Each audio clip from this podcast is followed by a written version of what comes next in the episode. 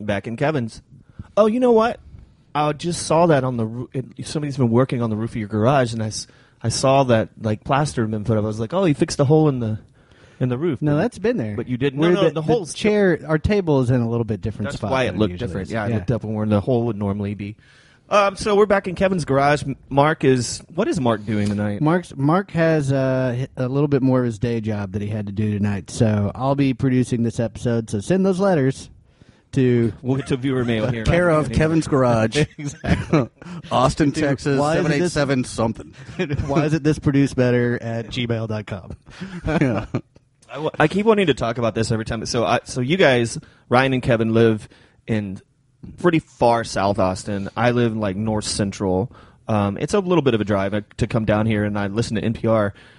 Um, and I always forget. I think it's because it lulls me to sleep. But the sh- the show that comes on is this CBC show. Q. Oh, the that- Q, that had yeah, all the notoriety. That formerly had uh, Mr. Gian Gian Gomeshi. Gomeshi, he of the chivalry. yes, yeah, and and so Kevin, do you not? You I don't have do no you not idea what you're talking about. This was pre Bill Cosby scandal. The Bill Cosby scandal eclipsed the Gian Gomeshi scandal. yeah, it- Oh. it, knocked it off the front pages. My he, he was accused of um, rough, s- like forcing women into rough sex. very, very rough, not necessarily consensual sex. Although he said it was, and I think some of the women beg to differ. Uh, a lot of the women Yeah. beg to differ. Yes, Gian Gomeshi. And this this show Which is Oh, by funny the because way- if you ever listen to that show, he had like a really soothing voice, you know, like like this Charlie Rose kind of thing. And then it turns out he's like this sadist. but he, it, I, I, that, that that show has a long, like every single host. It's like basically when you go up for the job of the host of the show Q, you have to have a really weird name, like Gian Gomeshi. There's another, another, Another, oh, are you Uh, Irish? Are you Irish now? There's another. I'm here with my Pia brother. Chia Padai. Yeah. There's all of the people have like really interesting. Anyway, I'm, I'm, I'm way up. Track. NPR in general has a lot of that, but Yeah, I, yeah, I'll- I'll buy that. So they have, but they have this thing that I know now is the most boring thing I have ever heard on radio, and it's called Writer's Almanac, and it's what's it about? it's five minutes of Garrison Keeler. That in and of itself should Well, it show. should- well, that'll put you to sleep. uh, but no, it's not just Garrison Keeler. It's Garrison Keeler, Keeler reading poetry. There's always a poem. That's the thing that I was hearing when I had to take a minute from uh oh you know the um what's it called fucking um sorry I'm blanking um yeah, I, I, uh, no the Baby first rap Diapers. record we did uh, the, uh Oh, NWA. N- yeah I was listening to like hardcore gangster rap Technically, the first rap record would have been Beastie Boys. Paul Oh, yeah. that's, that yeah, is you're true. right. That is Yeah. true. Thank you. Uh, but no, I'm listening to you know murder and bitches, and uh, Yeah. my phone stopped, and I couldn't find the next song. And so I just put it on NPR, and it was uh, Garrison Keeler reading Robert Frost. and that's all like all of the jokes about NPR that have ever been made about putting people I literally think it puts me in a coma and then I just forget about it because I keep wanting to Well, talk not about literally a coma. Uh, no, because I think it does and that's why I forget about it every if week. you're a because I'm medical asleep. professional, I'm driving in my He sleep. may have been misdiagnosed. yes, that's true. So anyway, what, oh and also you guys don't have much occasion to drive down I-35 South, do you? Because there's an amazing billboard um, on 35. There's like a woman in jeans with a like a Walkman like in a dancing pose and it says "Let's dance." And then it says "Book your an experience with Melody today." And that's all it. And it's like hashtag oh. be yourself. I I know what that is. What is that? It's actually hashtag. I think it's it might be be yourself, but it, it might be be somebody, which is a website. Something like that. So yeah, it's a it's a website where they curate experiences with experts on things. So it actually like it, it in context, it actually makes sense. But for those who don't know what the hell that hashtag stands for, Me being one of those which is probably gonna be most people. Yeah. like certainly initially, Raggy? yeah. Then you know you'd be looking like the uh, what is it, the dog showing a card trick. You know, Yeah. the old, the Hicksian. Well, that's certainly how I felt, and she's Yeah. she's having a good time on that billboard, though. All right, all right. So anyway, that's my that's my commute. That's what I wanted to talk about, but we should probably get into the show now. So uh, I'm Shane, I'm Ryan. Kevin here. and somebody likes it.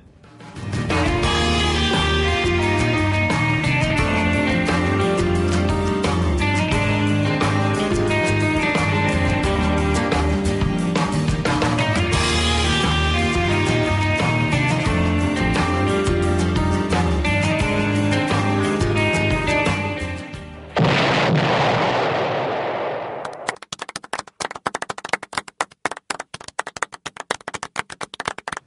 We just watched an inter- why can't I say that word? Interesting video. you just um, did. Well, no, I finally got through it, but it, it doesn't come easily to I'll me, bet that apparently. video is getting uh, a spike of viewership right now. So let's Uh, let's talk about so Why do you think that is? well uh, so, a surge of interest in uh, Hobbit things. Um, oh well, and and Leonard Nimoy since Leonard he Nimoy just has- passed yeah, away yeah. a few days ago. You know, I had I did have a, a thought that I haven't really seen expressed very many places, and I just I don't know if this is true. Maybe it's not true, but I'm wondering if uh, William Shatner kept his toupee at half mast on the day that Leonard Nimoy. How passed would you away. use a toupee half mask? I actually uh, half off, like Just, half just, like, pull it back to where you're like your bald head is more ra- exposed. raised like an angry weasel. Like I don't know. So Angry Weasel. that's that's that's going to be a new band band name It's my too. punk, my punk band. Angry. Yeah. Everything about you when you're in your imaginary bands are always like a punk band. They are. Um, so Ryan, why don't you tell us about what we just watched? Well, we just watched uh, Leonard Nimoy, um, I guess at the height of the Star Trek uh, phenomenon in 1968, relieved it, released it, he relieved, he released an album, uh, and evidently the highlight of said album was uh, the Ballad of Bilbo Baggins. And so it's in a very 1968 fashion. There's a music video with people cavorting about And in wearing Spock ears. colorful garb. It's Uh, it is it's impressively awful. yeah, Like Kevin loves this song. Ke- it's like- Kevin wouldn't even watch the It's whole like video. Bilbo, Bilbo, Bilbo Baggins. yeah. Yeah, we I highly, highly, highly recommend that anybody. It's just- definitely worth a watch. If you just- haven't seen it before, please go see it. I just can't imagine. It's like they, they put that whole thing together and they're done at they're done with it. They go back and they look at it and they're like, oh, this is exactly our vision. This is this Dude, is it good. was probably somebody's job at some label to push that to radio. yeah.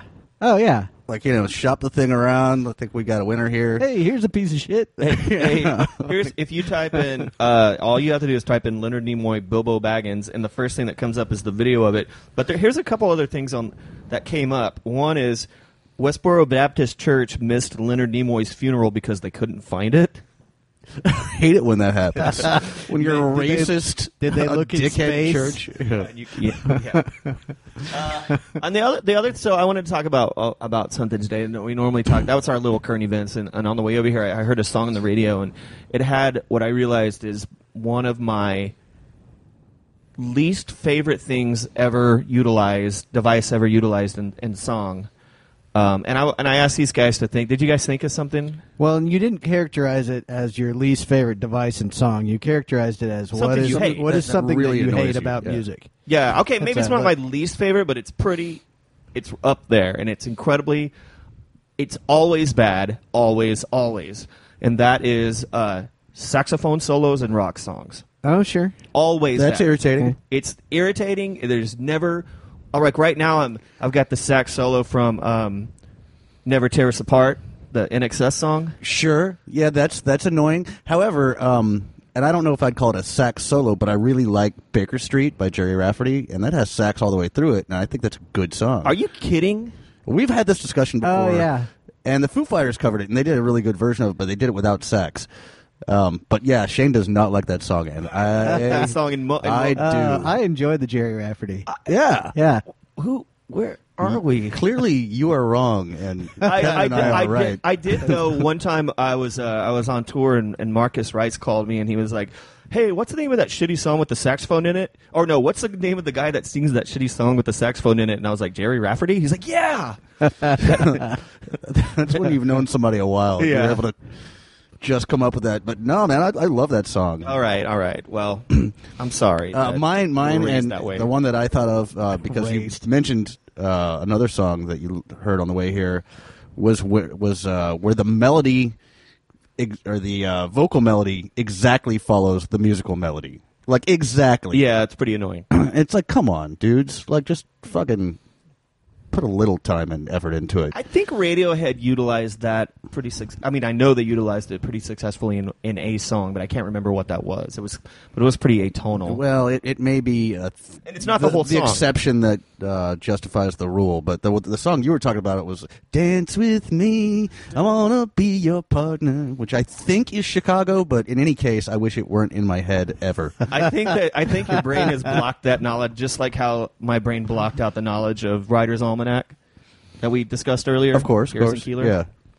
Um, Kevin, did you? I, yeah, well, I guess I, God, I could go on about all this stuff. I I think uh, there are a couple that things that come to mind, and they're present in the same song. And one is the idea of when you sort of Frankenstein talent into a given song in order to make sure that that person is present and not for the betterment of the song. And the other is really shitty lyrics that everybody seems to know are shitty lyrics except for the people who have put them in a song and put them on the radio. I think that happens a And, uh, lot. That does happen a lot. But the, anyway, and the song I'm thinking of is when uh, when Eddie Money did that song with uh, I know, with- like Ronnie Spector? with Ronnie Spector, No, no, no, no, which no. is the "Take Me Home Tonight." It, was, it wasn't Yeah. Ronnie Yeah. Oh, Spector. That was Dusty Springfield. They they reference Ronnie Spector. in the Okay, song. yeah, yeah. Well, anyway, it, Same anyway, thing. that's Yeah. the song with the famous line in it: uh, "Hunger, it's a hunger." Hunger, it's a hunger. Yeah, I was like, oh, you don't say.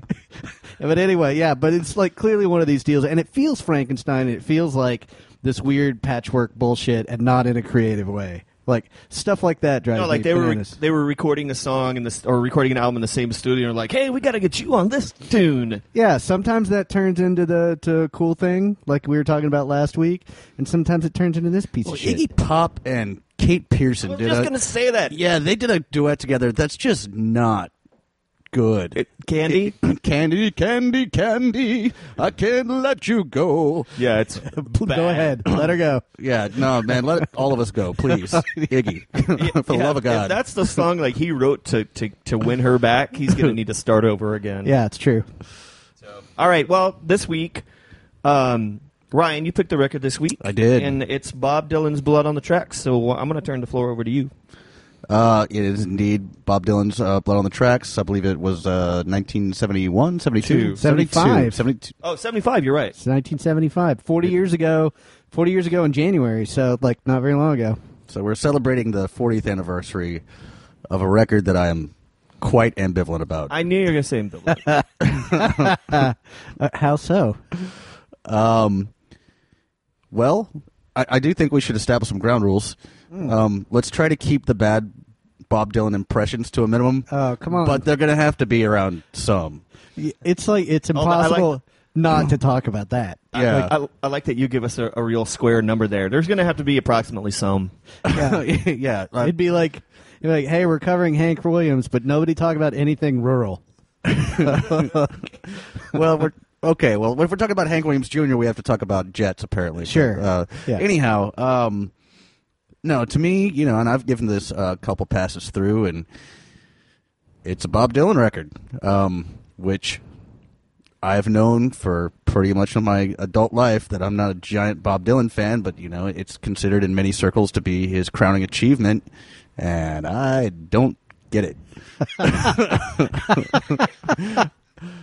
yeah, t- to me, it's super sing-songy, and like I would play a little game unwittingly with myself where I'd hear him do one lyric, and then it'd go like this, and I'm like, and I'm wondering what's the the next rhyme gonna be because at every single song, it's like you know he just he writes poetry and then he sets it to acoustic music. Well, and here's the thing. So, so Mm-hmm. I wonder if like this isn't because you you know we're we're talking about there are two things that you said here that I think are interesting. One is that you've known this record or that you've known Bo- of Bob Dylan your entire life. That's true. Mm-hmm. You haven't known probably this record as All a it's- singular Entity, no entity until recently. But All I okay, knew was tangled like- up in blue. Yeah. which and I, and I do like that song. And as we've noticed time and again, front loaded on the as the first track on the the record. Yeah. So anyway, I'm trying to yeah, there I guess the second point here is you've known this your entire life or at least uh, Bob Dylan your entire life, but what I guess what I, I guess here's where I was going. I wonder if this is, this isn't like sort of the Dana Carvey effect, which is to say that you know the like you talk you also talked about the sort of everybody does a Bob Dylan impression, and it's hard not to do. Bob Dylan sounds like a Bob Dylan impression. So like. So I, I, it's it's one of these things where I found myself listening to it too and thinking like, okay, well, I wonder if, like, if I can take it seriously because I've got I've got all this time a filter of the Bob Dylan bits in my head. Well, and just uh, like his it- place in yeah. our pop culture in general is enormous. But like I was thinking back to it, I'm like, I don't know how many like late night parties I've been to where people throw on music, and like I've heard of this record for so long, nobody ever puts on Bob Dylan. It's true. Yeah, not late night. And I, I have a I have a note about this too, exactly what you just said, Kevin, that it, it's really, really hard for me to separate Bob Dylan from not just the parodies, but the parodies and also the imitators. There's so many people that so many people, a lot of people in this so many people. not, not, not necessarily. in There's the- one. Not the sound. not the sound of his voice necessarily. You but get a this- couple more, by the way. Go ahead. Everybody gets some. Yeah. Not just the sound of his voice, the Bob Dylan voice that everybody knows. Because let's face it, you couldn't write a song that sounds like Bob Dylan and sing it in the Bob Dylan voice and have anybody taking it, it, it seriously Well, in any no, way if at Bob, all. if Bob Dylan didn't exist and you made him up and put him in a movie, people would be like, "What the fuck are you doing?" Like this, that's not a thing that people do in real life. But no, he he happened. Well, and it's also one of these deals too, where it's like, so his, you know, his, uh, to to quote or to to borrow from one of the reviews that I read, you know, his Messiah period, like when he was supposed to be like the the next big thing in music, which lasted for a while. Uh, you know, it, it was so long ago that it's like all of that shit is like their life, you know, the Time Life books now or whatever. The uh, like, w- the- it's a it's TV land. It's so dated that you can't watch it without the filter of nostalgia. It Okay. does. There's you. It's difficult to interpret without the passing time Sure. between, and you know, more along the lines of what I was saying a minute ago.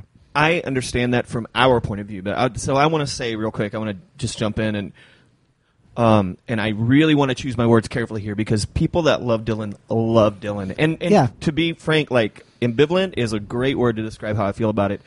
It starts out two home runs in a row. I mean, those first two songs on this record are Yeah. great. Yep. um, I'm with you on that. Uh, uh, simple twist of fate, like it's Maybe my Beautiful- favorite song on the record, That's my and not favorite song on one the I record did not. by I a did long not shot. know that near as well as I knew the first track. beautiful. It's a beautiful song. It's poignant lyrics. Um, Tangled Up in Blue also like great song. And then it just uh, like it becomes background music for me completely. Um, and I, so we have this book. I brought it in today. I don't know why because anything that's in the book I, I can find online. But Skylar uh, has this. Shane's wife, for those living Yes. listen, listening at home or living at home. Yes, for the, for those living at home, uh, she has Tell this- your- everybody tell your live at parents. home unless you don't just have one? Yeah. I mean, I was- I was- the inference was maybe with your parents. Oh, gotcha. Um, there's a big book of Bob Dylan lyrics. It's like lyrics 62 to 85. And so, like, a lot of what you hear about Dylan, what makes him a genius, it's definitely not his melodic skills. Let's just establish that. no. Sure. I No, I mean- mean, the, the man is not a genius songwriter. Now, if I could get past the fact that there's not necessarily great songs, and if I were super into poetry, and I should preface this, I don't like poetry. So it's going to be hard for me to get into Bob But, Dylan. there, but here's the thing about. I hear what you're saying there, but here's the thing: like the songs, there's not they're not as much allegorical as they are sort of. I mean, there's definitely allegory in some of his stuff for sure, but there there's a lot of slice of life observation um, and just stories, just stories, which is really interesting. And, but I, anyway, so I went and I, uh, you know, like the you know a lot of what you hear about about Dylan. I have, by the way, I need to preface this with this also um, i don't i have barely more than a passing knowledge of bob dylan i've had a considerable amount of people try to turn me on to dylan throughout my life and i think he's just one of those artists that if you didn't get into it in high school oh, I think if you were Right. like 14 or 15 and, and fell in love with Dylan, that's probably going to be a lifelong thing. it's going to be a lifelong thing yeah it- but but i think like you're you- you really like i can't imagine like it's so far outside of what i like to listen to and again i mean the songs are great just they're not great for me Well, and here's the other thing too, Shane. Like uh, one thing that's been that I have have found in some of the stuff that I've read that I think is pretty true is that Dylan has made an entire career out of potentially trying to be enigmatic. And so, you know, this this record gets bandied about as his something that's personal and raw, but he made it has made an entire career out of writing about in personas. And so they're like, okay, well, this is a, this is a breakup record. Okay, well, I, I get it. I, I buy that it's a breakup record, but is it your breakup or is it a breakup of a character or a series of characters? Well, he Like- says like- it's not him, uh, although Yeah. his son contests that. His son thinks it's a conversation between his parents. Oh, well, well, oh, I mean- yeah, I read that too. I mean, but I mean, his son couldn't have been. Yeah, right. Yeah, that was on the Wikipedia. He- well, and he had time to All talk told, about his it. son might, you know, was he's a little guy at that time. He he, he has time to talk about it because apparently they don't tour very often. Oh, the wallflowers. Yeah, hence the name. Well, oh, oh, there it is. You're on fire. back with the dad humor. Uh, Oh. you, you guys are killing me.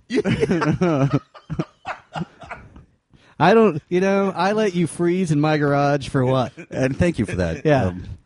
Anyway, uh, Oh, don't take it to heart when we say the dad humor, Kevin. It's it's it's a term of it's become a, a It's- term it's of endearment. much endearment. Uh-huh. Yes. It- anyway, But no, I think Shane, you had a, a good point with like it's that it's.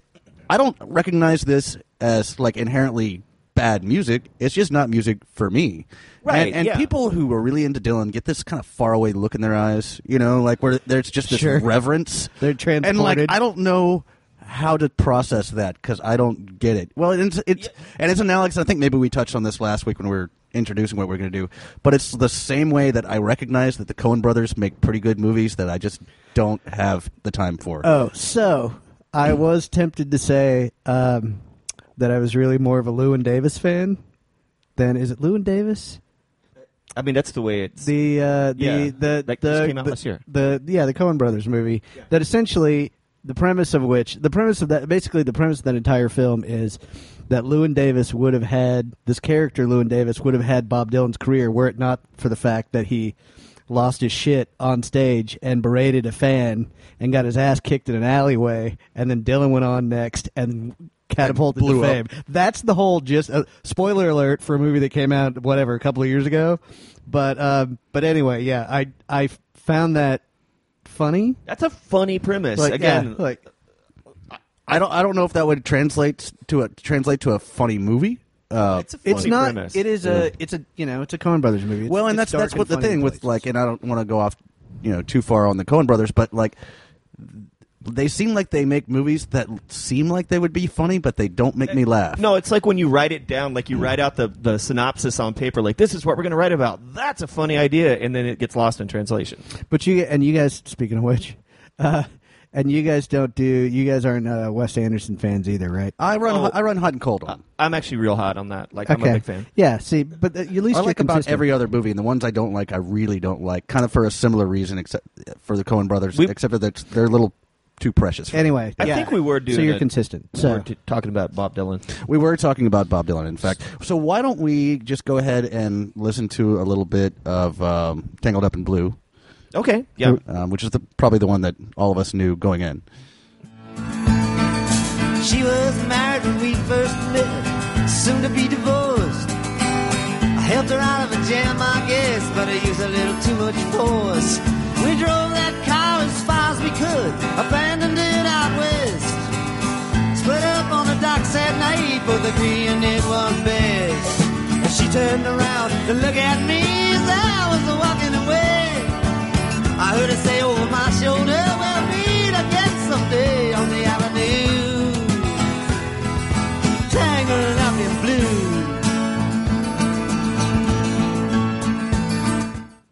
I, I do absolutely love that song, and that's like, and Dylan has a number of singles throughout his career that I really do like. "Rainy Day Women," Mm-hmm. um, you know, there's there's a few sprinkled throughout, but I just don't have this reverence for him that a lot of people like have you know put him on this giant pedestal. But that is a terrific song. It's a masterpiece. I mean that It that is. song is one of the not just the better songs of his canon. I don't. I'm not unfamiliar with his canon, so I shouldn't say that. But it's one of the better songs of the last 50 years. I mean, it's it's it's got everything you want in there. It's it, it's got like all of the the Dylan archetype, like the like multiple multiple multiple verses and no real chorus. Like he's got the but it's turnaround. still catchy, But it- and it'll get it- stuck yeah, in your it- head. right. No, but that's what I'm saying. It's got all of the hallmarks of the of the Dylan archetype that we all f- are familiar with, even if we don't know him that well. But it it's like the the high high point. It's like all, everything's he's him firing fire. on all well, well, you said cylinders. fi- yeah, exactly. Firing on all cylinders, like when when that's Bob Dylan hitting it out of the park. oh yeah, without a doubt. Yeah, and uh, one of the best songs on this record, and arguably not necessarily the best one. No, I don't think So, it's the like, best one. We'll- I don't we'll think so talk about either. that in a minute. But Right. before we start talking and, and get further into this record, I just wanted to bring something up real quick, uh, and that is that um, Ryan and I during the break were both admonished by Kevin. It was a light admonition. It was a light I, admonishment. I prefer the term corrected. oh, okay. I, or maybe even clarification. Yes, clarify. clarification Yeah, uh, sure. that that Yeah. often on on the show here when we call him out for quote using unquote dad humor. dad humor that it's not always dad humor because it's not because dad humor is here's the here's the clarification. So so basically, the way that I that I the the bin that I the bucket that I put dad humor in is guy humor that is specifically designed to elicit the groan. a groan. Okay, Yeah. and so I started to tell the joke, and Shane was like, "Save it for the air." yeah so tell us that well, well can i say one more thing too it's not just that though in my mind it's that it's like puns Okay. I so fucking th- to, hate to me, puns. this is the Puns pin- are this bad humor. this actual joke is the pinnacle of dad humor, and was told to me, in fact, by our Your- father, your dad, yes, our uh, dad. yeah, who are wait wait you're like your dad you just dis- disown him Well, no, yeah, I'm- Just- but my, I, no, no, my, no, I know my the dad, too. al- who also it turns out is Kevin's dad. But no, no, he just said it in, in the way like he's like I, I don't want to admit yeah, that this our, guy's our my dad. I'm just father, gonna tell this joke. our father, who aren't in Wimberley, Texas, but was in Houston at the time, and I was maybe eight or nine when he told me this. And It's uh, and uh, if you're listening at home or wherever you are, sorry, it's bad. It's it's super corny. you know where it's going. I know where it's going. Okay, so I haven't uh, heard it yet. So there's this guy Artie, and uh, he's tired of living the regular life and decides he wants to be a hitman, uh, but he doesn't have a whole lot of experience at it. So he decides he's going to do his first one for a pretty cheap rate, and he finds this guy who really wants his wife killed, and he's like, "But you don't, you know, you don't have a Just whole lot of finds her. yeah. Well, so stay with me here. So anyway, uh, this gentleman was like, "Well, you know, you don't have a lot of experience. I'm just going to give you a dollar." And he was like, "You know what? That's fine. I'm just trying to get my feet wet. Um, I will kill your wife for a dollar." So he uh, he follows her around for a little while and finally comes up behind her in the supermarket and strangles her to death. Two cops come in and he strangles them to death too. Uh, and he runs out before he's a, gets caught, and he goes and he gets his dollar. But later on that night, he does get caught, and the press get, gets wind of it, and the front page headline in the newspaper the next day says, "Artie chokes three for a dollar at Safeway." And it's- That's bad dad humor. That is some dad Oh. it's humor right there. the I worst. can't- But the, no, the punchline was dad humor. But the body of the joke is some It's a little dark. disturbing shit. I can't believe it. it's a little dark. telling it to a nine year old. Right, like, No wonder you're fucked up, dude. Oh, yeah. Hey, That thanks, thing's pal. pal. That's the kind of jokes your dad told you when you were nine. Well, yeah. He sadly he told all of us. Hmm. But yeah, but the deal is, is like yeah. So so Okay, okay. the Point dad taken. jokes. it the is dad grown jokes- worthy. Yeah, It is it is. grown It worthy. is grown worthy. So that kind of stuff is obviously fair game. Anyway, um, Dylan's dad, Bob Dylan. He is dead.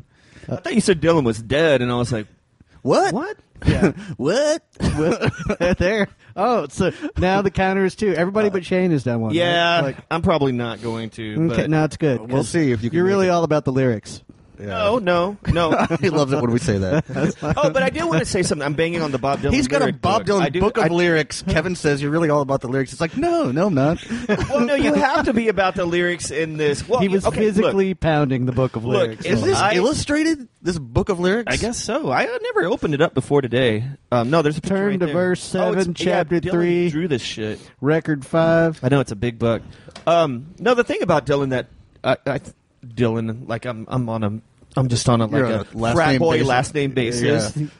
Yeah. Hey, hey, what's up, Newsom? What's up, Dylan? Apparently, Bartail? you're- Bar smell? Hey, the thing about Bob Dylan, um, for me, is well, like you, you guys like to talk a lot that I'm about, lyrics, and I, it's true that I am, but but I- I like to see m- lyrics married to good melodies.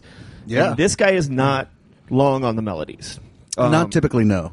um, and so, I, so I thought it would be. I knew that we've had this book, and I thought it would be really interesting to to just take a look at some of these. I don't want. to I'm not going to read them. I don't even know why I fucking brought this. But it's great that you did because what Shane typically does during the other shows, you guys, if um, if- you know, if unless Mark is pulling stuff, Shane is Shane is typically like searching out lyrics sometimes while the show's going on, right? Yeah, like, yeah, just yeah. To, like contextually. But here, this is how long Bob Dylan has been around. Is that there is a, you know, whatever, like 500 page giant, book. yeah, giant. And it book. ends in 1985. of course, yeah. So um, Possibly out of print at this point. Who knows? who knows with the with the with the verse you know people's love of this guy but but so there's one of the songs that i, I dislike quite a bit on this record the song that i there's a couple that i just have no use for at all and Are you one talking wa- about Idiot Wind? it was idiot win Oh, yeah. um, are we in agreement on that We're I, I- all- we're I all- dislike it so much. I think it's funny.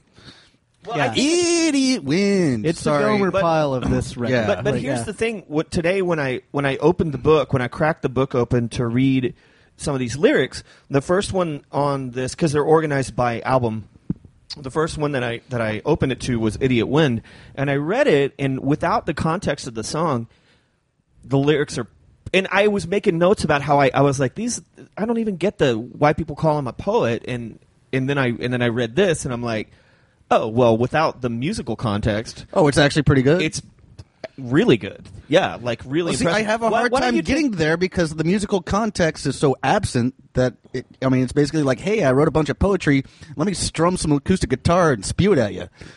yeah, I know. That, right. I mean, but that's uh, you know, there's this emphasis on. uh, I think it has something to like. There was like, and, and, and I'm not going to say that in, by any means. am- uh, is this the definitive observation of what was going on in 1963, 64? But a lot of the nascent folk scene, or the at the time nascent folk scene in, in New York and folk revival, Ooh, Um, that's what I want to call my next band. nascent folk revival. Yes.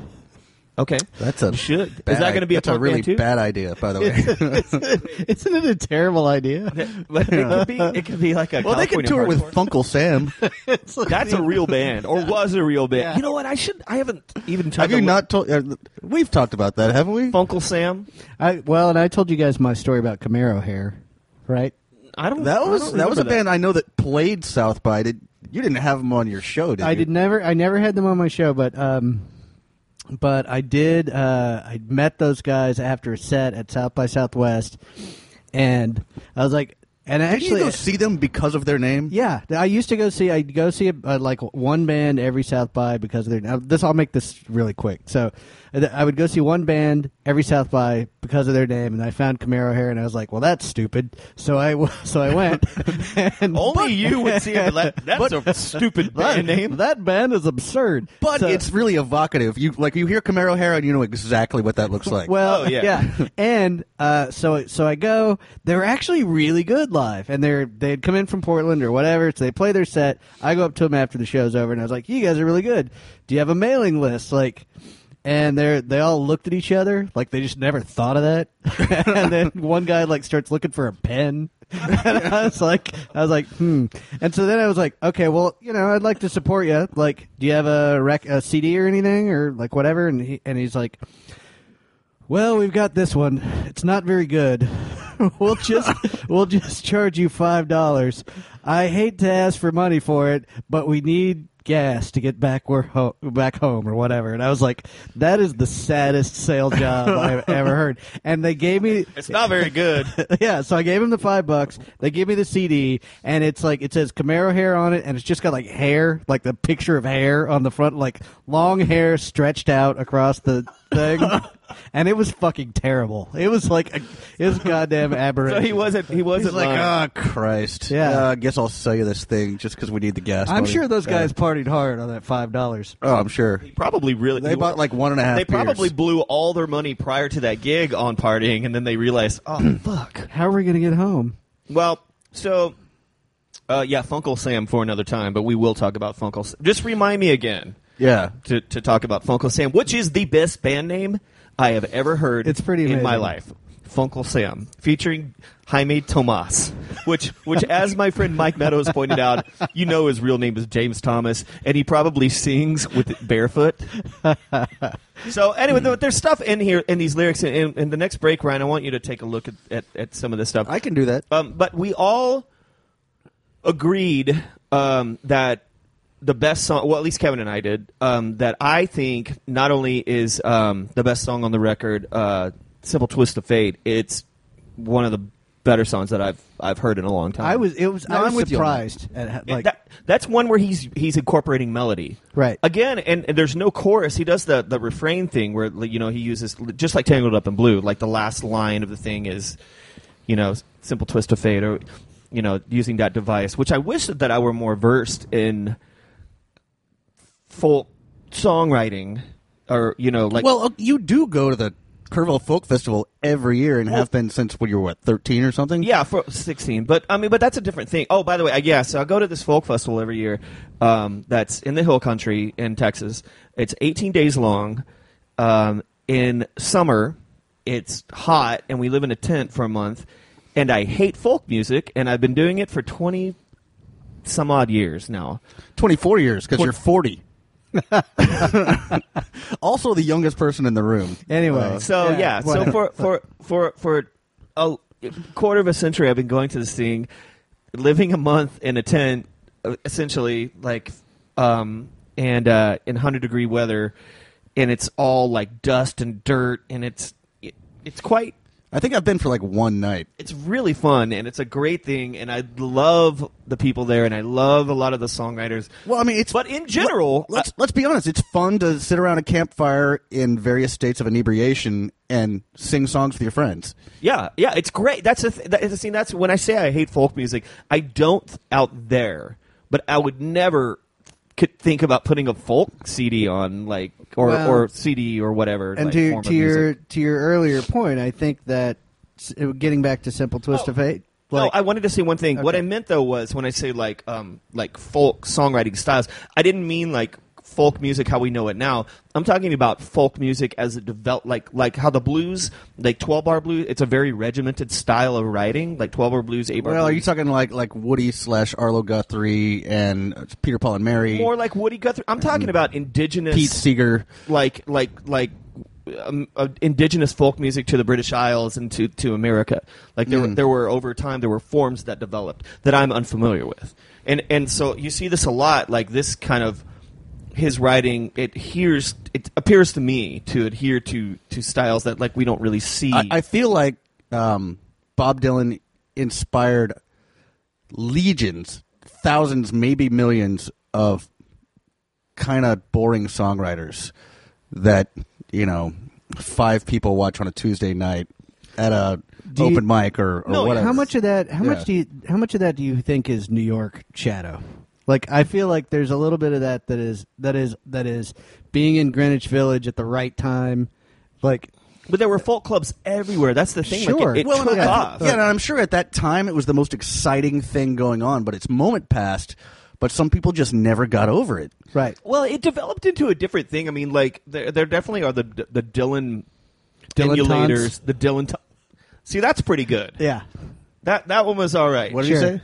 The the Dylan taunts.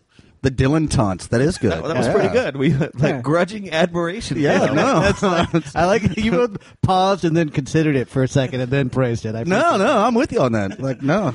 but yeah, um, and uh, so there were, you know, legions of admirers, and but but folk music started, Well, well, it, it started changing, and in, in, for a lot, uh, in, in, in no small part to what was going on in Austin in the seventies, um, where you had like Well, in Austin, it hippies was, and it was country yeah, music, and- cosmic cowboy but, movement. but but you Yeah. also but you, then you also had people like Michael Martin Murphy and um, uh, Steve Fromholz and see, people that you don't know, but Michael I, McDonald. have heard those names. that's a different thing too. But guys, but guys, or or you know what? Actually, Towns Van Zandt. Towns Van Zandt. I, I one time I read a, and I was thinking He is about this- one that, in the context of Austin, is revered about as much as Dylan is national. That's true. I love his stuff. Like everything about uh, Towns. I, re- I read a quote. we should we should do a Towns record down the road. We have to. Yeah, When I was listening Not to next, this record though. today, no, no, no, no, no, Not- yeah. No, we're gonna go. We're Not gonna be next. far away from this next week. Um, but uh, I remember reading a quote some years ago that Steve Earle, uh, Who wrote- named his son? uh, Justin Towns. Um, uh, he he said uh, that Towns Van Zandt is the best songwriter in America, and I'll stand on Bob Dylan's coffee table in my cowboy boots and say that. Oh, thank you for bringing that. But that's awesome. Yeah, and, and, and so at the time, I I didn't again like I know Towns Van Zandt more than Dylan, and listening to this Dylan, st- and you get a lot, you see a lot of comparisons, and I, honestly, I mean, like you don't. Ha- it- Towns Van Sant does uh, does not have the catalog that. I mean, this is Dylan's fifteenth record. well, and Well, part Towns of, Van Zandt's been dead for what twenty years or Right. something. J- close to He 20 li- years. he lived but, a lot but, harder. But even when even when he was alive, like he was so, the only time I ever saw Towns Van Zandt live, he was so drunk, and this is in the middle of the day. He had two people, one on each side of him, help him up on stage. Lovely. It- oh, this is how drunk he was. He forgot the lyrics to Poncho and Lefty. that's that, That's- isn't- that's pretty much his fam- most famous It's song. by far his most famous. that's the one that song. made him the most money. Well, yeah, I mean Willie Nelson and Waylon Jennings coming, but anyway, but so I was thinking about this about Dylan t- and, and Towns Van Zandt, and that, and this is before I read his lyrics and and and read them as much, but t- Towns y- used melody more. You, it definitely, definitely influenced by by by Dylan, but I think that there's a there's a sort of like with Dylan, there's almost like I'm trying again, like I'm just calling him Dylan. Um, there's this there's this almost like okay th- we were talking about um, uh, simple twist of fate and part of the reason i think that that song works so well to me is that like i can feel those characters and sometimes the characters get caught up in a little bit of, of cleverness like and, and the like he's always writing these stories and they get a little clever for me anyway. well, you know, so we've been talking about this song. We should probably listen to some of it. oh yeah yeah yeah Let's that's do a good it. idea Okay, this is it. This is simple twist of fate. He woke up, the room was bare. He didn't see her anywhere. He told himself he didn't care, pushed the window open wide. Felt that emptiness inside, to which he just could not relate. Brought on by a simple twist of fate. He hears the ticking of the clocks and walks along with a parrot that talks. Hunts her down by the waterfront docks where the sailors all come in. Maybe she'll pick him out again. How long must he wait? One more time for a simple twist of fate. So I had something that uh, I've been wanting to try on this one. Here, wait. stop This is The hell is that? that's like a tiny harmonica It's a tiny Well, your, plastic. your mom and dad, or I guess dad, actually bought me a harmonica for Christmas. Meanwhile, I've never asked for one. Yeah. Um, I'm not super into harmonica music. Uh, who is really into harmonica Bob Bob Dylan. yeah it's like But wait, the wait, saddest. but you're saying harmonica music. I'm not saying like music where there's occasionally a harmonica. You're saying harmonica music where it's just the dominant instrument. Well, I mean, Dylan's about as, as popular as you get, where there's a lot of harmonica. Blues Traveler. Blues Well, Traveler. That's true. That's Blues- true. That's some bad music right Well, there. and here's the thing. we all like, just admit that? Maybe maybe Yeah. that's the deal. Is like maybe that's it's one of those things where like you hear you hear a lot of you hear some Dylan, certainly some blues Travis, and you're like, I assume that there's a train nearby. So I just somewhere yeah, anyway. So uh so yeah, that was my I wanted to play an inspired yet wheezy note. It in was favor of inspired. That was an was inspired, inspired. one note. this one Thank you. wheezy note. The sad thing Wheezy. is, the, the sad and now thing we're all is- thinking the Jeffersons. no, I was gonna say. Wait a minute. And no, it's Wheezy uh, with an H, which is Oh, okay. Yeah, not anyway. Louisy. Uh, but uh, but it, it- circling back to "Simple Twist of Fate," like Excellent just- song. Yeah, I like. Oh.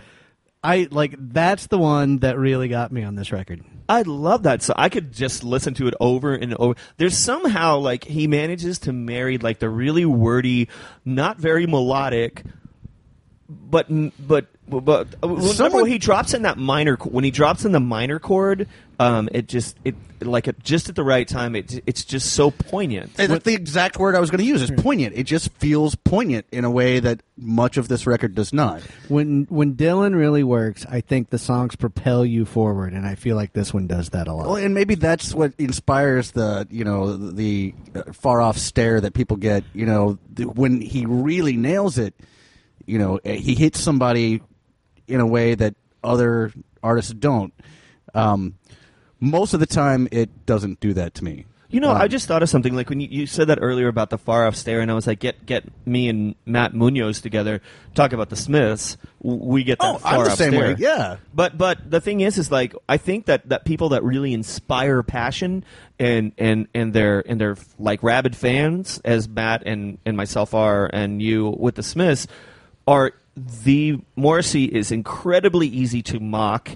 And and parody, as is Dylan. I think you see that a lot of times where where like music that people are really really passionate. And like, I, I can mock Morrissey and still just love. Oh the yeah, yeah, Smiths. but, but but but understand what I'm saying. Like I th- for some, I think when you have people that are making music that are a little bit the misfit, it's easy to fall in love with those. Like really fall in love with those artists for some reason. Well, and it's- nobody really and it's- falls in love with Creed.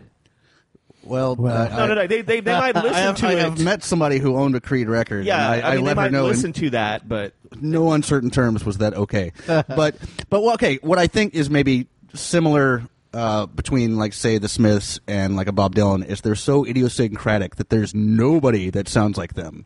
right, and that's what I'm saying. And I think part of that i- is why it makes it easy to not mock, but you get what I'm saying, right? Like to to parody. Sure. Yeah, it, it is so far from the norm, whether part it's of- good or not. Some of it is the singularity of the of the experience of the sound. Mm-hmm. So uh, Yeah, completely. We, we're going to get out of here and go to the intermission uh, a few minutes with in a second. Kevin picked this one this week, but I just real quick wanted to.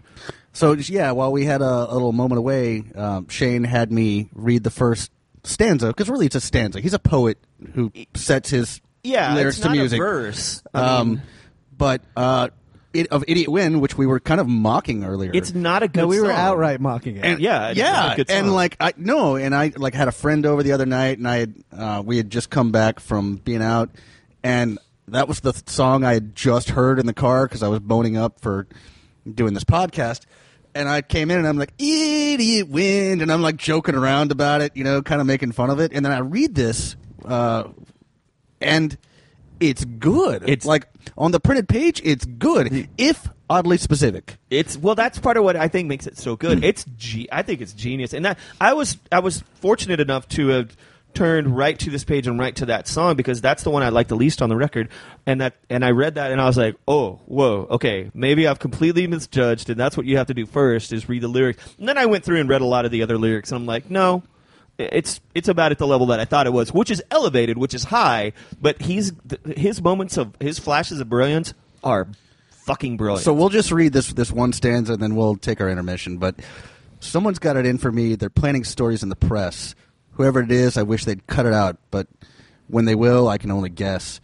They say I shot a man named Gray and took his wife to Italy. She inherited a million bucks, and when she died, it came to me. I can't help it if I'm lucky.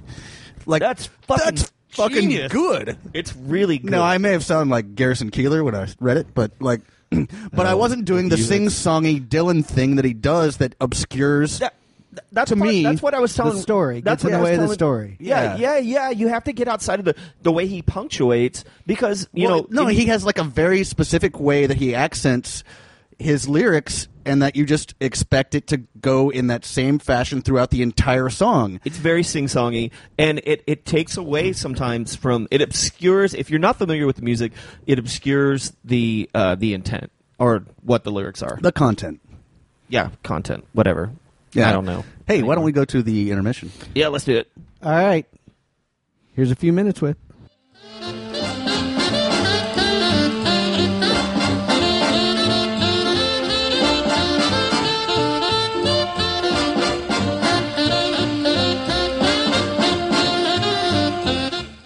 Okay, so uh, this is a few minutes with, and um, y- I don't know. I I kind of figure like a lot of times in the in what we'll do for a few minutes with is pick a song with um, and an interesting video, and I thought since we were kind of doing uh, a legendary record with an interesting backstory, I would pick a few minutes with song that also has a really interesting backstory, and the one that I chose uh, this go around is the song from Dennis Wilson's uh, solo record.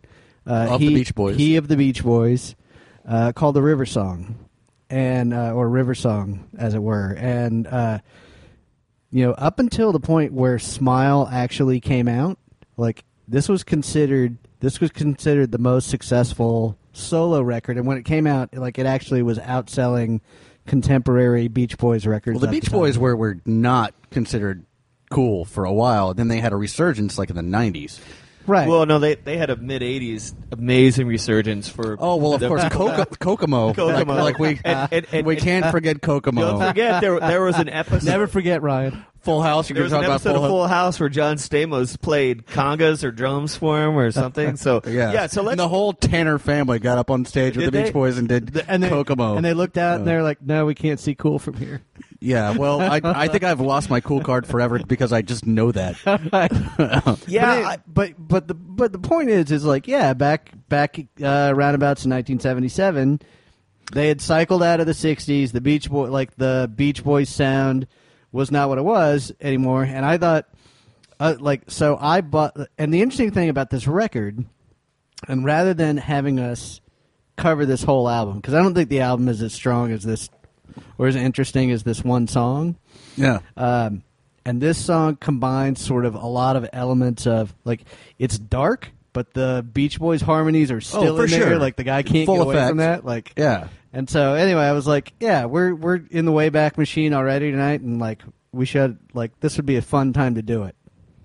And and we watched a little bit of the video, and that provided some additional insight uh, lyrically that I hadn't really considered before.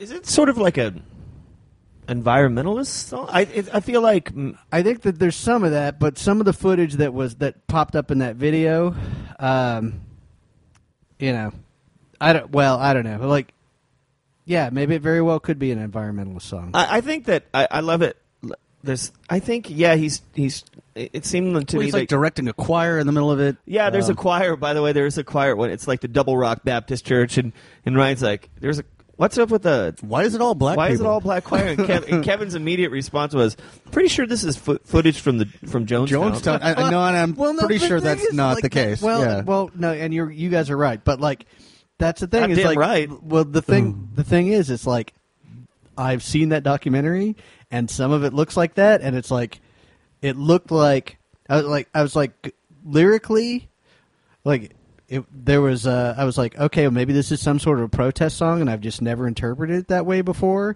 but that's not it like that's a legitimate choir and the guy was Well, and actually, but- that couldn't have been because this came out in what '77, and Jonestown was what '79. Oh, was that what it was? Yeah. So he would uh, also have been a prophet. but it was like, Like- a, a bunch of black people with a white guy in front of them, sort of directing them.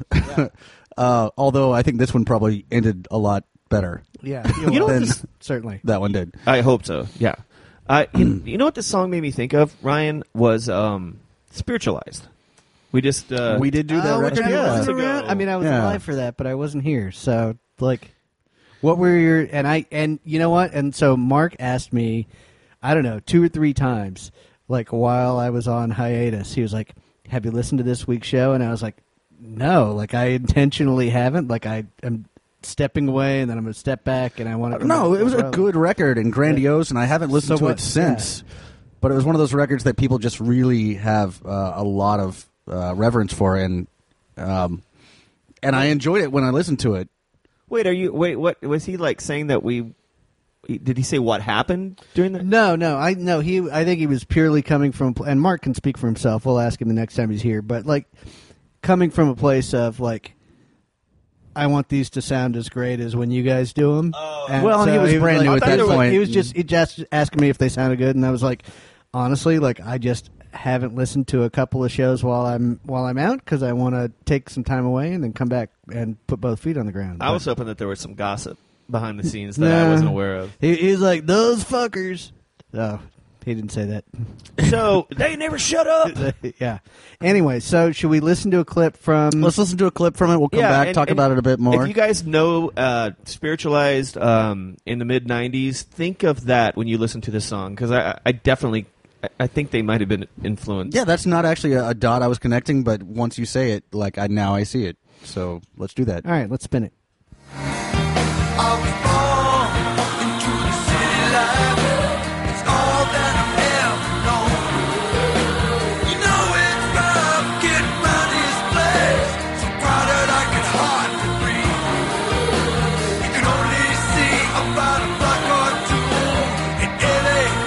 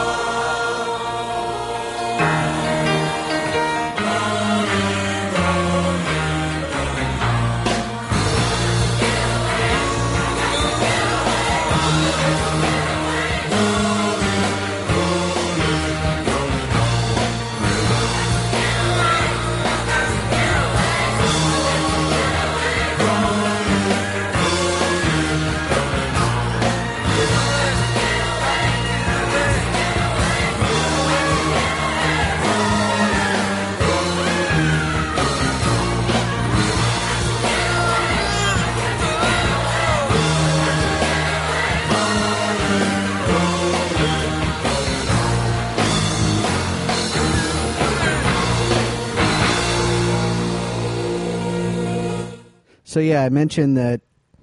I don't know. I feel like there are some darker elements in these in this song, and I, and, and I wasn't here for the spiritualized bit, and I don't know that record. But It's- it's I, worth I know checking the- out. I know I'll- the I'll say that. reputation of that Yeah. band, Yeah. and so I could see like some of the sort of uh, orchestral, like Yeah, and we're talking, of course, larger- about uh, ladies and gentlemen. We we are floating, in space. The song that we're talking about right now is the one that we just listened to, which is River Dennis Wilson's Song. River Song, right. which, uh, as far as I'm concerned, is a fucking terrific song. Oh yeah, yeah, great song. It's it's great, and I mean, it sounds like it sound, but it does sound like to me that one of the reasons I picked it, aside from the fact that of all the dated stuff that I mentioned a few minutes ago, was that like it do, it sounds like it's connected tangentially to the Beach Boys canon. Oh, but for it's- sure. but I it's mean, you get those darker. harmonies. Uh, well, and he was different the harmonies. he was the drummer, and he was the iconoclast rebel of that group, and like, and everybody knows Brian Wilson's story about like, I guess their dad was an overbearing asshole, and that's part of the reason that those guys were so driven or whatever, but also damaged and Well, it's the whole Jackson Five story as well. Like, Kinda, you know, yeah. maybe Like, maybe yeah. it's good to have a dickhead dad. I don't know. I don't know. It's good Like, for music, not so good for you. your bank account, but yeah. but you, It's anyway. good for musical history, but not for per- one's personal actual psyche. people. Yeah, but anyway, but Dennis Wilson had the reputation of being, you know, kind of the wild guy in that bunch and drowned like And what you said, 1983. 1983. Yeah, So- but that song takes you on a journey. It starts out, and I'm like, "Oh, here we go, Elton John." Um, Right. No, you think it's going to we be were one all- thing. It and starts turns out with that into- eh? piano intro when you and I were both like thinking of different. Well, and then Yeah. it's and then it's Hold got me the- close. You know, like we're like thinking we're going there, and like, no, we're not. Yeah. Well, it's and, beautiful. and then it, and then it comes through with like then there's that sort of harmony that or the you know the the song like the lyrical content that that that sort of floats in under that and then it sort of it gets darker and darker and darker and the and it ends up with you know you got to run away you got to run away and I thought that's really interesting that you sort of start with this beautiful place and that you end up in No, that's the that's a sort of, like- fantastic song. Thank you for sharing it with us. Like uh, that's like Uncle, yeah, really. which good also song. I am an uncle to your kids. So Oh. that's dad humor right Yeah, there. Oh, yeah, okay. Hey, kind Who's you know- groaning now, bitches? But you, but you, you know what makes that you're using dad humor kind of okay right now, because these peanut butter cups that you brought in are so Aren't they delicious. And I'm By the enjoying way, them so Nestle much. is not paying us to talk Oh, about this, but God. the Don't- Butterfinger peanut butter cups are so good. They're an improvement upon the Reese's. I'll say it. Well, I, all I know is that that spoonful of sugar made that medicine go down a little bit easier. Thank you All for right. that, Julie Andrews. Well, I I, I interrupt this impromptu uh, scat infomercial that we've got going on here. I don't want. I know where you. what is I that? know What where is you're that? A, a long infomercial for shit? I knew you were going to go there. I knew it. Yeah, um, I'm using it in the jazz sense. Anyway, All right. um, but we got to get back to some Dylan. Yes, So- let's get back to so some we're Dylan. Gonna, we're gonna outro. Uh-oh. Oh, This is going to be the adult part of the show, and then- apparently. and then we'll and then we'll talk more. All right.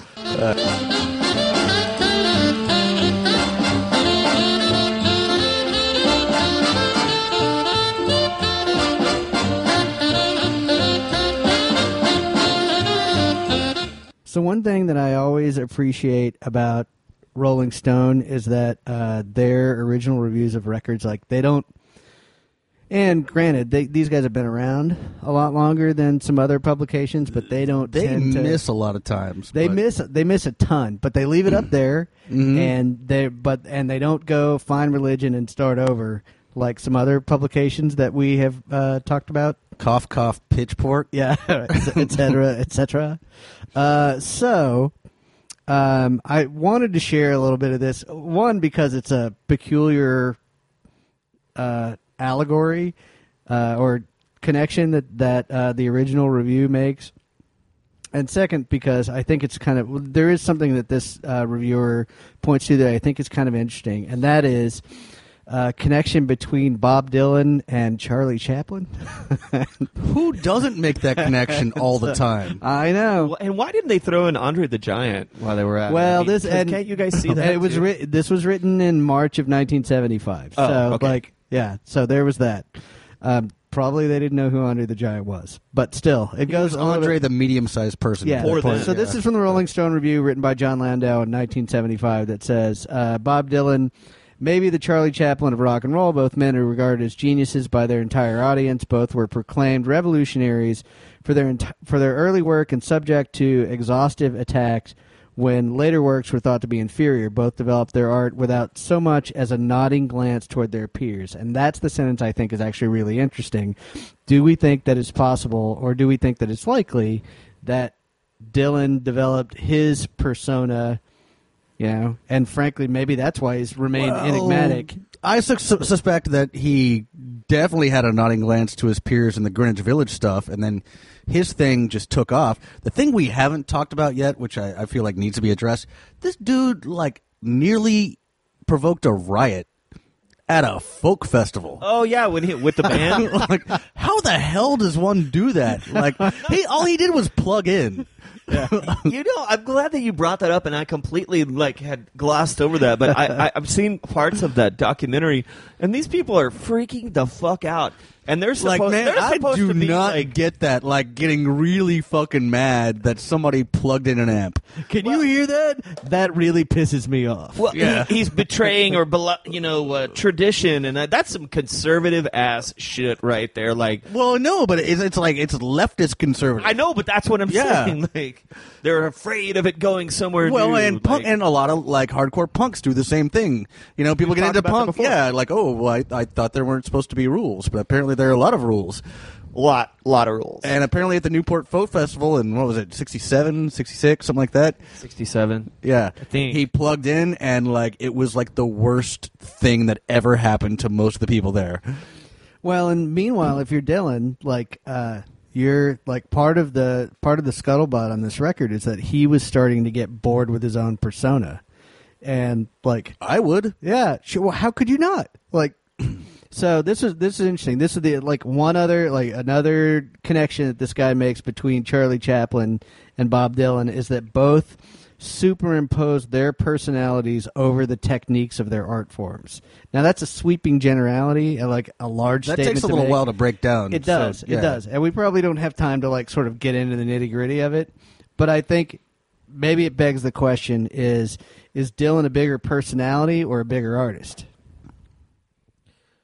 Well, that's a good question. I, well, we I mean, don't have hi- time for his that. persona is such a grandiose thing in our culture, which maybe you know underscores like why I wanted to pick this record and why it's you know this iconic thing and why it's never going to live up to like what its uh, grandiosity is supposed to be or what it, you know what its legend is supposed to be. for, for you, but you're coming at this record like in you know.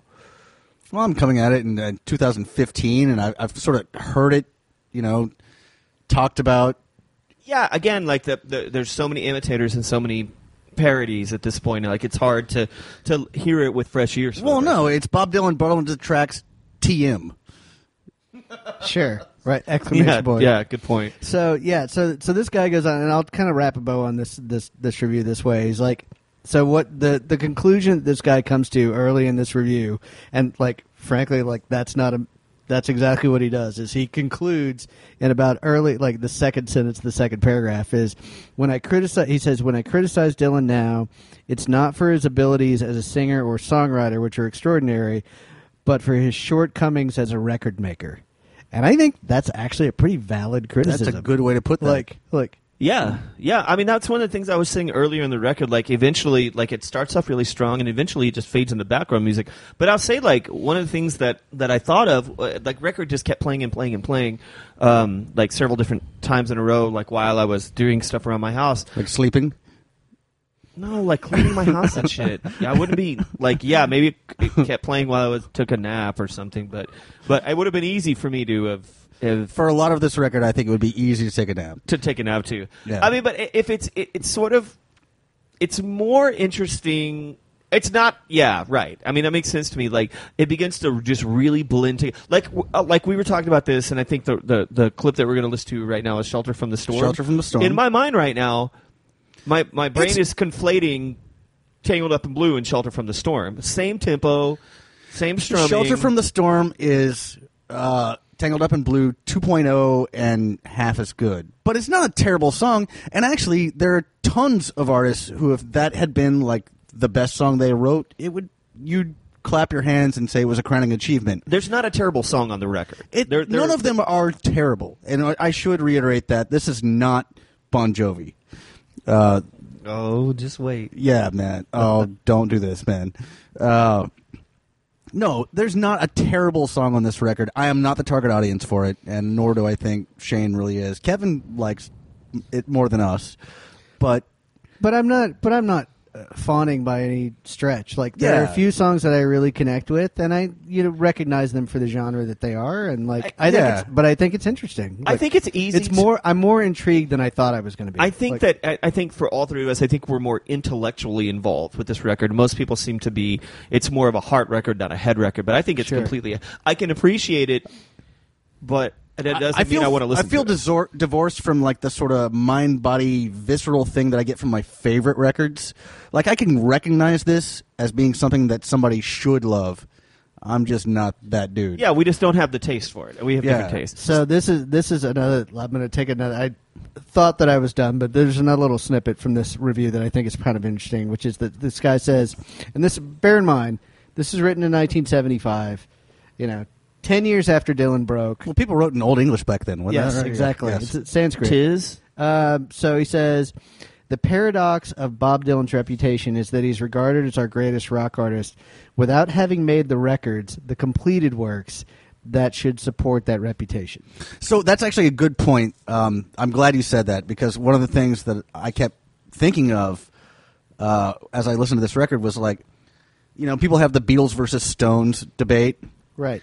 and Bob Dylan is kind of thrown into that mix, not quite necessarily with like the Beatles versus Stone, but like, uh, like given that sort of um, Cachet. cachet. Thank you. I didn't want to use reverence again. I've said that so many times, and that's not what I mean. Um, but certainly that sort of cultural cachet, um, and around the same time, and inspired the same kind of uh, you know adulation. And I can kind of get it when it's Beatles versus Stone. By the way, I'm a Beatles guy. Love the Stones, but I'm definitely fall down on the Beatles on that side.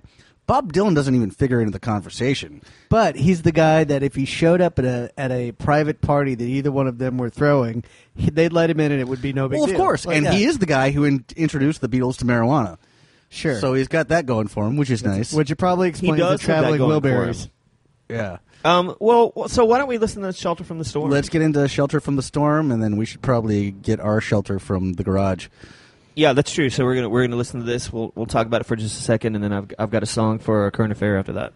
Was in another lifetime, one of toil and blood. When blackness was a virtue, the road was full of mud.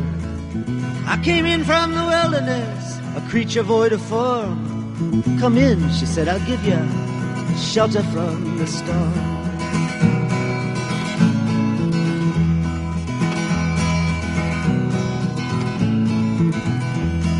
And if I pass this way again, you can rest assured.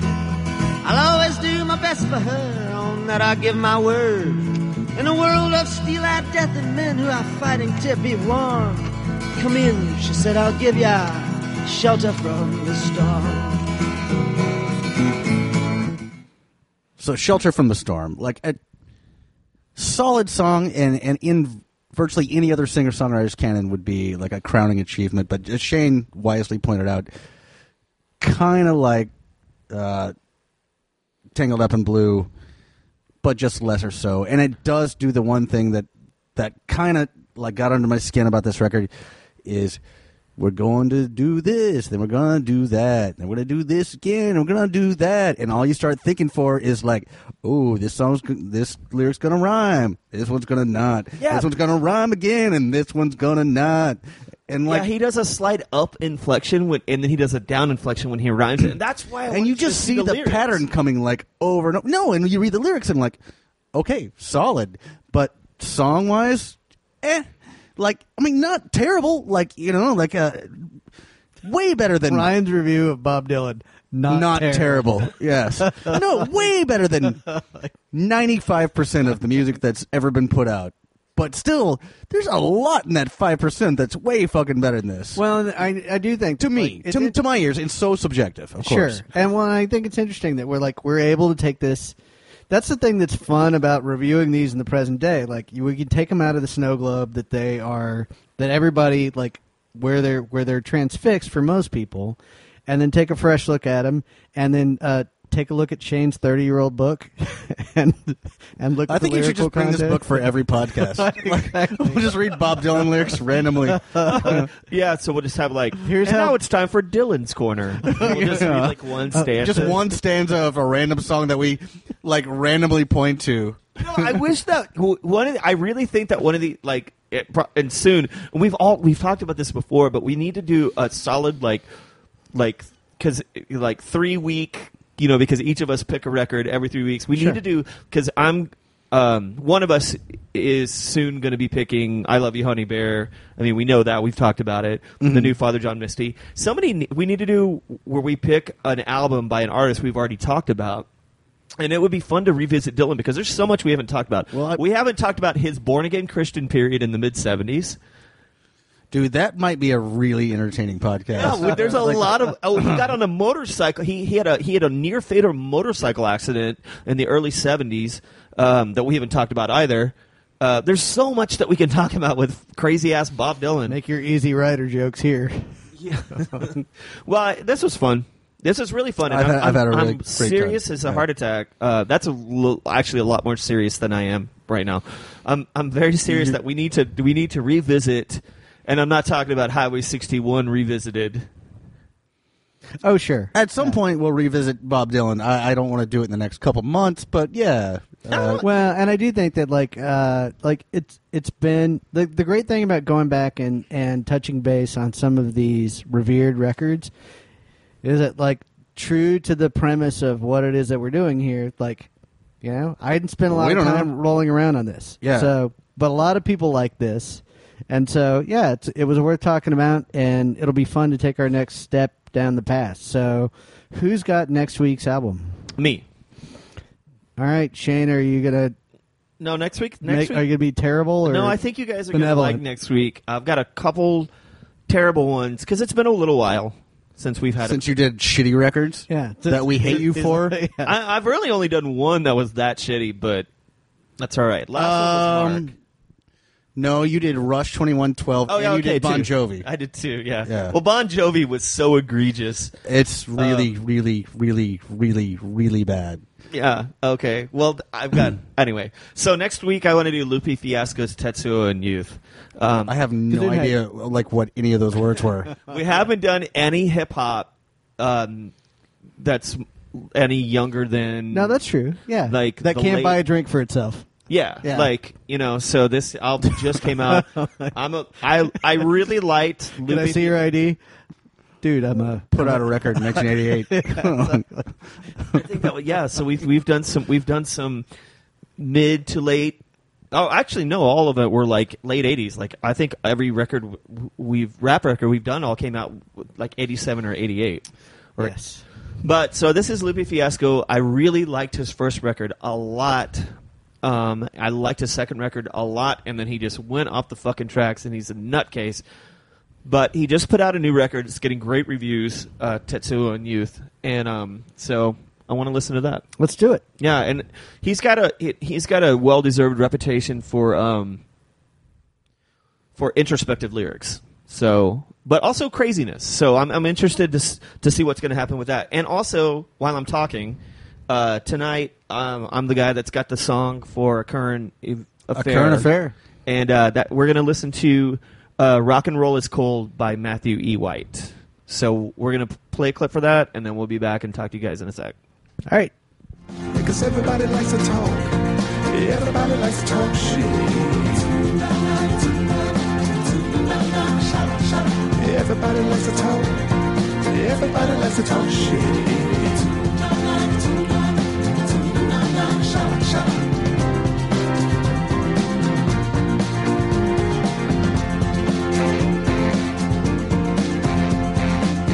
You said you found a trick to gospel lyrics.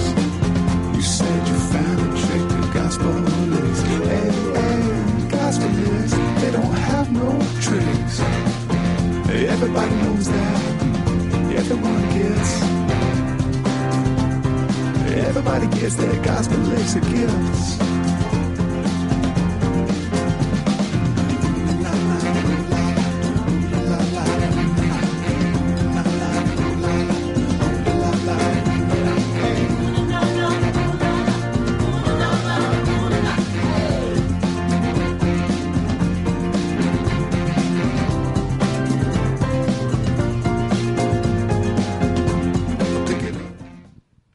Yeah, that was Matthew E. White. Rock and roll is cold. I have a lot of mixed emotions about this song. I don't love this song by any stretch of the imagination, but um, my, my initial there are parts it, it gets a little. We can't really li- like the uh, we were listening to it on a, on a a smaller thing. You can really get like how the drums are really propulsive and the piano is really propulsive, and that stuff is really fun.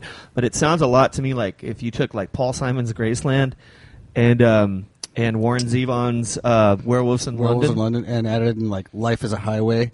Yeah, there's a lot of that. And and, and his essential premise, his essential premise. Well, let me just read you like the, the the song is rock and roll is cold, and he's basically saying like, well, I'll just say, you said you found the soul of rock and roll. Rock and roll, it don't have no soul. Everybody knows that rock and roll is cold. You said you sound the key to R and B. R and B, it don't have no key. Everybody sees that R and B is free. Um, we're Well- kind of like in an exact opposite of what w- with the Dylan. Th- this whole the, what makes this song somewhat work is the is the repetitive melody. And can we talk a little bit about the video? Because we watch. That's usually how we come to these, and and essentially, you know, you have a a sort of uh, you know proto hipster walking the desert in no particular direction whatsoever uh, until he comes upon a gas station and a car with a, a pretty girl in it, and he gets in and they drive away. And they, like what- that's what they pretty don't- much the whole. They, video. What they don't just Wait, drive that away. wasn't a jeans commercial I saw in like Kind the of. 90s? It kind of yeah, was. no, that's where you thought life is a highway. And then, but then, but then they go to a uh, a sumptuous feast, and that's being prepared. At first, I was like, "Oh, is this Thanksgiving Day dinner?" But there's no one there. It's not your annoying relatives there. It's just the the servant that prepared the feast, and then they walk away, and then they go into the house. They go around the the sumptuous feast, and he seats her at the table. Then he seats himself at the head of the table, and the video fades to black. And what I take that to mean, and I'm going to use this. This is the word of the day, apparently. I take that to mean this video to be an allegory that when you're just listening to rock and roll, you're just wandering out in the cold of the woods. But then you get turned on to gospel and R and B, and you're seated at a table with these sumptuous gifts that Well- this music has to give. It's a bullshit premise. The and whole can, song. and can I say like servants are annoying? Am I right? oh, Oh, yeah. all of my. It's so hard to get good you help. can't these get him days. out of the room fast enough. Yeah. Like, come on, know your places. I don't even know what that means. Yeah. Anyway. Anyway, Uh, yeah, you were ambivalent about this song. I just don't think it's very good. Yeah, Uh, no, I can, I can. There's there are parts of it that I, that I like. I mean, um, again, like the the propul, and I wish that we, we were listening, that we could hear the drums a little bit loud. It's kind of like the, it's one of those songs that it's an earworm. You know, it, it's also mid '90s or late '90s in a lot of ways. It sounds that song could have come out right alongside uh, any Cake song from 1997. Oh, Cake was so much better than Yeah, that. yeah, yeah. But I'm saying, uh, I'm saying what was being played on the radio during that period of time, like that that song. would have Sure, just no, been no. right in like there. plenty of shitty songs came out on the radio in the nineties. But but it also it, what I mean is that messing with genre. That song messes with genres a little bit. Like it I'll sounds give like you a that. '90s. I- Song. I- I've heard it I'm not once, saying yeah. it's- I mean, like if if if you're if you if you're saying uh, I'm not I'm not defending it in, in any way. I'm just saying like it would have fit in on the radio. Like that was my favorite sitcom, uh, "Messing with the '90s." messing with the nineties. It was a VH1 thing. yeah, I was gonna Yeah. say, wasn't Uh, that a yeah. VH1 Talking Head thing? It, it was. Yeah, it was a talking head thing. Yeah, a bunch of mid-tier comedians just show up and talk shit for you yeah, know, thirty seconds in a, in a mid-tier clip. comedians. is about- That was my other favorite um, '90s show, mid-tier comedians. She- David Tell presents mid-tier Uh, comedians. Guys, you might have heard of, I think, once. Yeah, exactly. Anyway, Byron Uh, Allen says uh, David Tell's great, by the way. he's But- playing here all this week at Cap City Comedy Of Club. course, he. We yeah. love David Tell. Yeah, uh, uh, yeah. There's a there's a litany of uh, A-list talent that's going to be in Austin. Oh, um, so by the time that this comes out, Uh, you it will gonna be plug your close. show? It'll be close to my um, South by show. So I got to give a quick shout out to Twenty by Two, which will be happening Monday, the sixteenth of March. And so if you find yourself in town, you gotta if you have an interactive badge or any other badge, um, come on over to Elysium. Wristband. like a, Mm, like a right. cop badge. Yes, Like, yes. You have a cop Yeah. badge. You have Monopoly money. Badge you have of a big honor. mad- I yeah. think I have like a, a badge, a badge of honor. If you have a if you have a weird uh, birthmark you want to show us, like any of that Come on stuff, in. come on in. Um, but we do, yeah. So You're going to get a Elysium we- again this year, right? yeah, we're doing it at Elysium again this year. Uh, I won't go through the the whole song and dance, but it's going to be a fun set. And so that's Monday, March sixteenth. This has been fun, you guys. I had a good time. yeah, Ryan, a good good pick. I knew I knew we were going to go long on this show tonight because uh, it's one of those things where we all had a lot to say, but w- it- it's it's a really weird thing about about Dylan and I and I, I was thinking about this the longer we talked about it. Like we were all opinionated about this record, but not in like hard way, like not in like hard like this sucks or I, don't- love it. You no, know, I like- don't. I don't. I don't uh, think it ha- is not with without merit.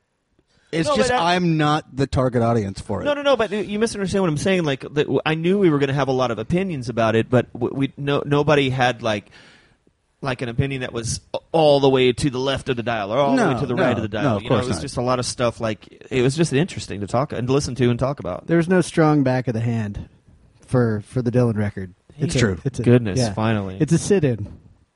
Okay, well, we're going to see you guys next week. Do some Lupe fiasco. So for now, um, we're getting out of here. I'm Shane. I'm Ryan. Kevin here. See you you next later. week.